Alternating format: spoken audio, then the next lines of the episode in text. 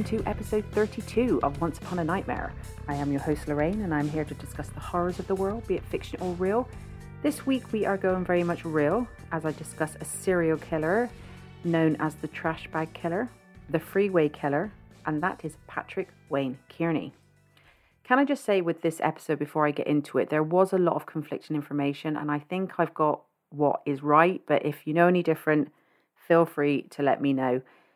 You may have heard the term the freeway killer before in relation to other serial killers who also targeted men in the 17s. You got William Bonin and Randy Kraft. Bonin would go on to be executed, but Kraft got his death sentence changed to life in prison and now resides in San Quentin. And while I had heard and unfortunately knew about Bonin and a bit about Kraft, I'd never really heard much about Patrick Kearney. But Patrick's days would soon be numbered when former Deputy D.A. Dan Bukowski was given an assignment in 1975. There were bags of rubbish being found that contained body parts. Identifying these was difficult, if not impossible, as in some cases the head was in fact missing. Due to how clean in which the victims were decapitated, it was concluded by the pathologist that the person had done this many times before. And after this gruesome discovery, it would soon become clear that the police were dealing with a serial killer. But the scale was something that they'd never imagined. Patrick Kearney's reign of terror began in 1962 and ended with his arrest in July of 1977. The case officially began on April 13th, 1975, and over 15 years, Kearney would kill about 38 men, if not more. He would be sentenced to life in prison on December 21st, 1977. Kearney is actually still alive and serving life in Mule Creek State Prison in California. Patrick Wayne Kearney would plead guilty to 21 murders. He was asked by the judge why he did it, and his response, I prefer not to. Dan Bukowski said this wasn't out of embarrassment or shame for what he had done, it was more of just because. There is nothing behind his response, and as we get more and more into the case, we will see there is nothing behind Kearney but murder. Patrick Wayne Kearney was born in East LA, California on the 24th of September 1939. He was the oldest of three sons. His younger brothers were Michael and Chester. His mother Eunice was Karen, but his father George, not so much. George was an LA policeman, but left that to become a salesman with a travel agency, and he didn't have much interest in his family. The only real interest he took in Patrick was to teach him how to shoot, and this would, of course, play a part in how he murdered some, most of his victims. His father taught him how to shoot pigs, and Patrick enjoyed this act. He would later go on to slaughter animals for fun, and he did enjoy what was inside them. His curiosity as to what was in the animals didn't simply stop at just looking. He would, in fact, roll about in their insides, and he got major satisfaction out of doing this. His relationship with his father was very complicated. His father was very much the stereotypical strong American man, a man's man. Patrick just wasn't.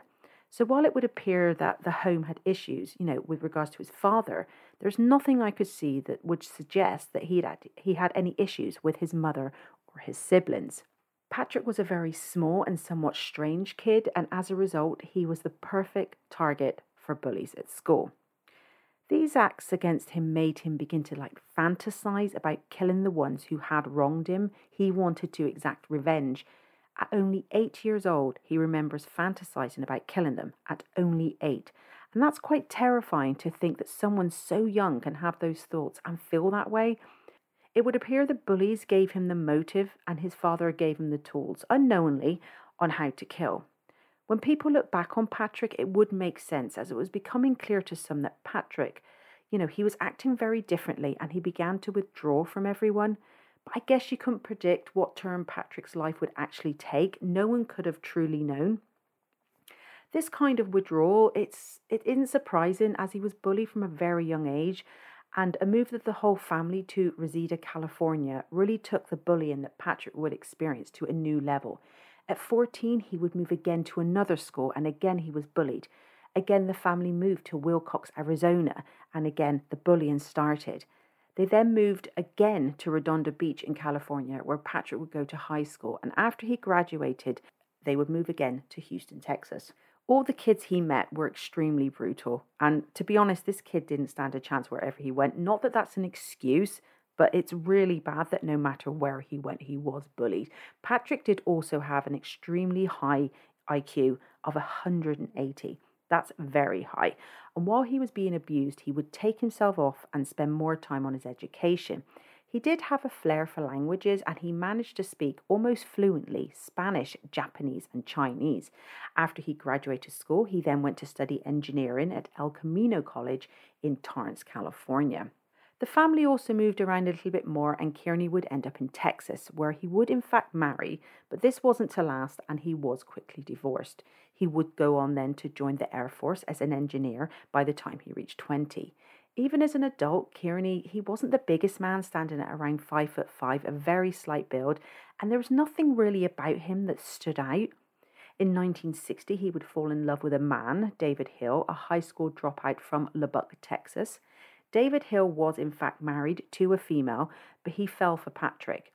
Kearney was discharged from the military, and David would soon leave his wife, and the two of them would eventually move in with each other in California in 1961. They would go on to have a very on and off again relationship, and this lasted around 15 years. After being together for about a year, David would in fact leave Patrick, and this was one of the many times he did, and he would then hitchhike, travel around the States, and eventually would make his way back to his wife. This is when Patrick's life took a drastic change, and a change that would affect the lives of many young men and their families and friends. Patrick did not take David leaving him very well at all. He could not take rejection. So the murders began. His main weapon to kill was a gun. He did smother some of his younger victims, but the gun was used most of the time. We've seen how he was taught to shoot at a young age and how this impacted his life, but due to size, overempowering a larger, heavier set man, that could be quite hard because he was so small. The gun showed him he could take down anything. Having started on animals, it showed him what he was capable of, what power he had over an animal and then over a person. His size would not matter when killing, as he had the power with the gun, and of course, he would kill by shooting and usually behind the ear, so the victim they may not even have known what was happened when he did use this particular method. When he, of course, goes for the children, again, this could be maybe a power play. These children are a lot smaller than him, and therefore they would be a lot easier to overpower. He didn't need the gun, so it's interesting to see how he changed his MO for some of his younger victims, you know, that would be smaller than him. He would claim his first victim, who was unnamed. The young man was only 19. Kearney would give him a lift, and this was another thing he did quite often. He shot the young man behind the ear, the technique that was used when killing the pigs with his father as a young boy. After killing him, he would then have sex with the corpse and mutilate it. His next victim was the first victim's young cousin. And again, this man isn't known. He was only 16, and again, he was shot and sexually assaulted.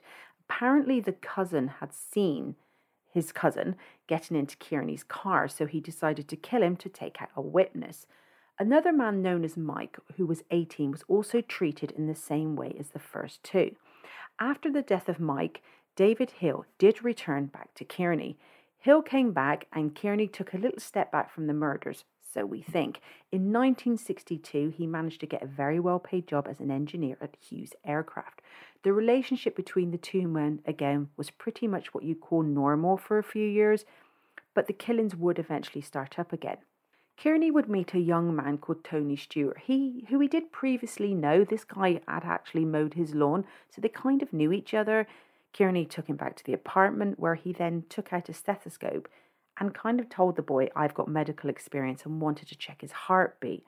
Tony was only 19 and Kearney had bought him some beers, but Kearney was like insisted that they went back to his house to drink them in kind of like an adult being responsible looking after this young boy who couldn't drink as in America you have to be 21 to drink. You know if he wants to drink fine but you need to be looked after. At the start Tony did feel okay about what was going on with his heart being checked but then things just did get a little bit weird. But luckily for Tony David came back and then Tony said he needed to go home. Kearney would drive him home and Tony would, in fact, be one of the lucky ones to get away because he was not murdered and he did go on to write a book about the whole experience. Both Hill and Kearney travelled to Tijuana, Mexico in 1967, and while there, they were lucky enough to bump into an old friend of Hill's, George. He was kind enough to offer them some, lo- some lodgings. And Kearney's ugly ways would rear its head, and he would murder George. George would have never known what hit him, as he was asleep at the time, and Kearney would shoot him in the head. And the strange thing about this, if it could get any stranger, is that not only would Kearney like murder him in the home, but everything that was done to him was done while Hill was there. He was in the house. So after George was murdered, he would come to the same fate as the other men. He took him into the bathroom, had sex with the corpse, skinned him, took a bullet from his head, and then buried him in his own back garden and then behind the garage also. This would ramp up the murders. The two men then moved to Redondo Beach, where Kearney brought a house and again settled into everyday life. But the two would continue to argue, and when this happened, Kearney would take off, go for a drive, and pick up young men. Hill didn't work, and this probably caused some issues with regards to finances. And it kind of shows that when Kearney's happy, apparently, apparently, we say, he didn't murder, but when things weren't going as well his way, this is when he would go out and do it. So either he took breaks or he simply didn't admit when he was talking to the police. Hill would leave Kearney again, but he didn't have a conversation with him this time. He simply left a note. And of course, Kearney had only one way of dealing with this rejection, and that was to go off and murder. As Kearney picked up his unsuspecting victims, he would kill most of them quite quickly. This way, he wouldn't have to try and control the person, and he could simply just drive to a secluded area, rape them, either bring them home, he would dismember the bodies, you know, some he would drain the blood, and, you know, once he'd finished with the ones he brought back, he would simply put them in bin bags and just dump them in various areas. And other victims would simply be dumped without being dismembered. Bodies were just left. As we get into the victims, it is a bit unclear as to when some of them died. Some of them have barely been mentioned, and there isn't a lot of information on them. So, after George, his next victim was a young boy of only 13, John Demachik. He was picked up by Kearney on the side of the road, and it would appear with John that he wouldn't die straight away. He had been shot, but Kearney took him to a secluded area where he was in fact raped and left to die. His next victim was only 17, James Barrick. He too was hitchhiking. He was shot in the head and left to die. And just when you think it can't get any worse, Kearney takes on a whole new level as he murders another child, but this child would only be five. This was Ronald Dean Smith Jr. He was playing outside with a friend in the park. The friend had left, and and uh, Ronald was there on his own. And the 70s was a bit of a different time. You know, kids did go out a bit more unattended. You know, I myself, you know, maybe not when I was five, but I'm a 70s kid. And I know I was out and about when I was that age. Obviously, we don't do that now. And Ronald, unfortunately, would not be found until two months later. He, in fact, went missing on August 24th, 1974, and he would be found by children who were collecting cans along Riverside County's Ortega Highway on October 12th, 1974. It soon came to light that this little boy, unfortunately, he wasn't killed instantly, and he did spend time with Kearney, where Kearney spent a few days torturing him, and after two days, he did suffocate him. His next was 21 year old Albert Rivera. He was killed in 1975, and again, it would seem he was shot in the head, taken back to Kearney's home, raped, and he was cut up into pieces and put into bin bags again and dumped. Larry Jean Walters, he was only 21 when he would become the next victim, where he was, you know, he'd suffer the same fate as Albert. Larry, unfortunately, though, he was a very trusting pe- person to other people. He had the mind of an 8 to 10 year old. And while he was the eldest sibling, his, old, his younger siblings did, in fact, look after him. Larry's family have spoken about how content he was just simply being around them. He trusted everyone, and his sisters were so overprotective of him, like they just wanted to make sure that nobody took advantage of him. The day he went missing, Larry was meant to go over to his sister's house to collect his checks and he didn't show up and he didn't show up to work. The day went into the next and still no show, so Larry's mother did go to the police to fill out a missing persons report. But it would be unfortunately two years before they actually found out what happened to him, and this was simply because Kearney did confess. Larry had accepted a lift from Kearney and he took him back to his house, shot him in the head, and killed him. His sister explains that when they found out, they had one question. And a question I think we all would kind of want to ask, but maybe not want the answer to because of what that could mean for us even more. Larry's mother, in fact, left the room when this question was about to be asked because she knew what it was. The police, the police knew what the question was before it was asked Did he suffer? Unfortunately for Larry, he didn't know what was happening from the minute he was picked up to the minute he was killed. But his body was never found. Apparently, Kearney is unwilling to tell. They have no reason why. It's said maybe it's because he did more than what he's saying he did. Maybe it's just another form of control, but what is he hiding? Robert Billy Benefiel was only 17 and again had the same fate as Larry and Albert, although Robert's body was never found, so I assume they are taking the word of Kearney here. His next victim, Kenneth E. Buchanan, was only 17 and again accepted a lift. Kearney shot him in the back of the head, raped him. But he didn't quite have the same fate as the others because Buchanan would actually come to, and then he was shot three more times and left on the side to die. Oliver Peter Molitor was only 13. Oliver had accepted a lift, and him and Kearney started to play a game called Doctor, which led to sex. Oliver was then killed, his body cut up into several parts, placed in separate bin bags, and dumped. He was found in several locations in Palos Verdes landfill. Next, we have Larry Armendariz. He was only 15, and again, no body has been found. He too was picked up by Kearney, shot on the head, Larry was taken back to Kearney's home. He was sexually abused. The victim again was dismembered, blood drained, wrapped up, and simply disposed of. Next, we have Michael Craig McGee. He was 13. Again, no body was found, and he was shot, raped, and various put in various bin bags and disposed of. Mark Andrew Oric 20 was picked up while hitchhiking and again shot on the head, left on the side of the road, and he was discovered on the same day that he was actually murdered. He was simply just thrown aside and he was found. Timothy Ingham was 19 and shot in the back of the head while he slept.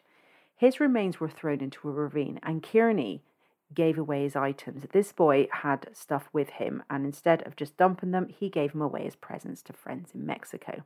And funny enough, in one of the books I used, which was The Freeway Killer, I couldn't, I even searched the word because I have it online. I couldn't find anything about Timothy. William Lawrence Faherty was only 30, Randall Randy Lawrence Moore, who was 26, and David Allen and John Woody Woods, 23, were all shot in the head and left to die. They were all just left on the side.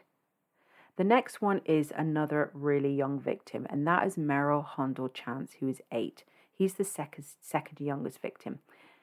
This little boy was playing. He was at Hughes Aircraft and he was riding his bike, and an issue there was an issue with his bike, and Kearney came out to help him. He went so far as to take the boy to a bike shop to fix his bike. He then even took him for a milkshake and a burger.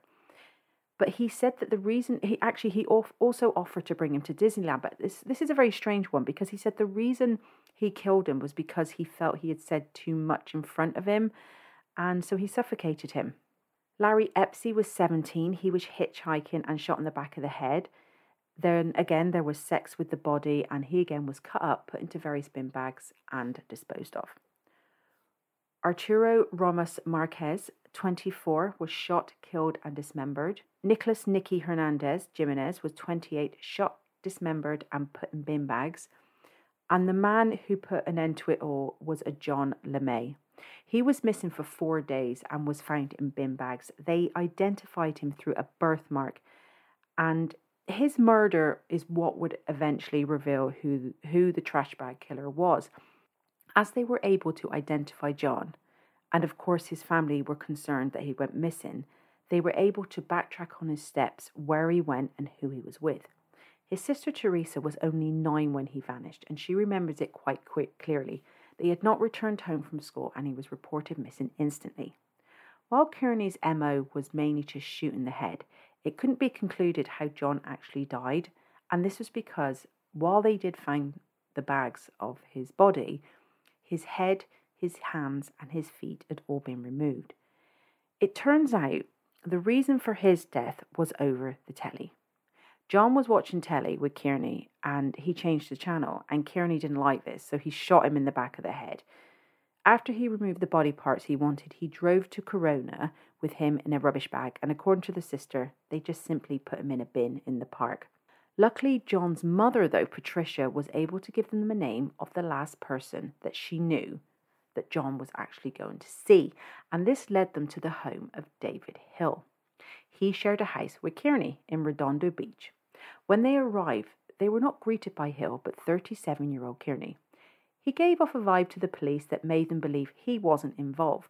Kearney was working as an engineer, and the police felt he was this upstanding citizen, and they never thought this guy could be responsible for the murders at the time. When they came, Kearney didn't make a fuss, he just simply let them in, no complaining, and acted all really cool. But the police did do a thorough search. This gave them their first clue, as both white animal hair and blue carpet fi- fibres that were found on two of the bin bags were in fact found in this home. They were taken to a lab and tested, and it came back as a match. There was also evidence found in Hoover bags that was able to confirm Kearney was a very likely suspect or Hill or both. There was also a hacksaw blade that was found, and while on first look it appeared to be really clean, they did take it apart, and within all the bolts, they found human hair and blood. And also, the bathroom was sparkly clean, but they sprayed luminol on it, and this showed a lot of blood too. It was in the bath and also on the walls. After this, both Hill and Kearney fled their home, and the police did go back to speak to them, but of course they weren't there. The, the home itself had a huge amount of evidence that people were either murdered or dismembered there, but the house was the only thing that connected them to the bodies. It didn't really mean necessarily that it was Kearney and or Hill. Kearney, though it was soon found out, he did take a bit of a twisted route, if you could get any worse, with one of the victims, and that was with Arturo Marquez. The police did find another thing that linked them to it, and that was envelopes within the home. Kearney had actually taken the car keys of um, Arturo's and posted them back to his family. Arturo was found in Riverside County in March 1977, and again, Kearney needed to be in control of the situation by getting rid of these keys. He couldn't simply throw them away, he needed to know where they were going. There was soon a bulletin put out for the arrest of both Kearney and Hill on Tuesday, June 14, 1977, by Riverside County Sheriff, which had both pictures of the men on plus all their details. They were also said to be on the FBI's 10 most wanted list. After some time on the run, they did return to California and turn themselves in. Once Kearney was in police custody, he soon began talking. Deputy DA Dan Bukowski would interview both of them, and Kearney said Hill had nothing to do with it. He then dropped a big bombshell on the authorities.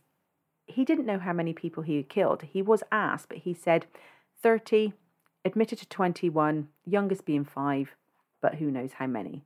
And he showed no emotion when confessing.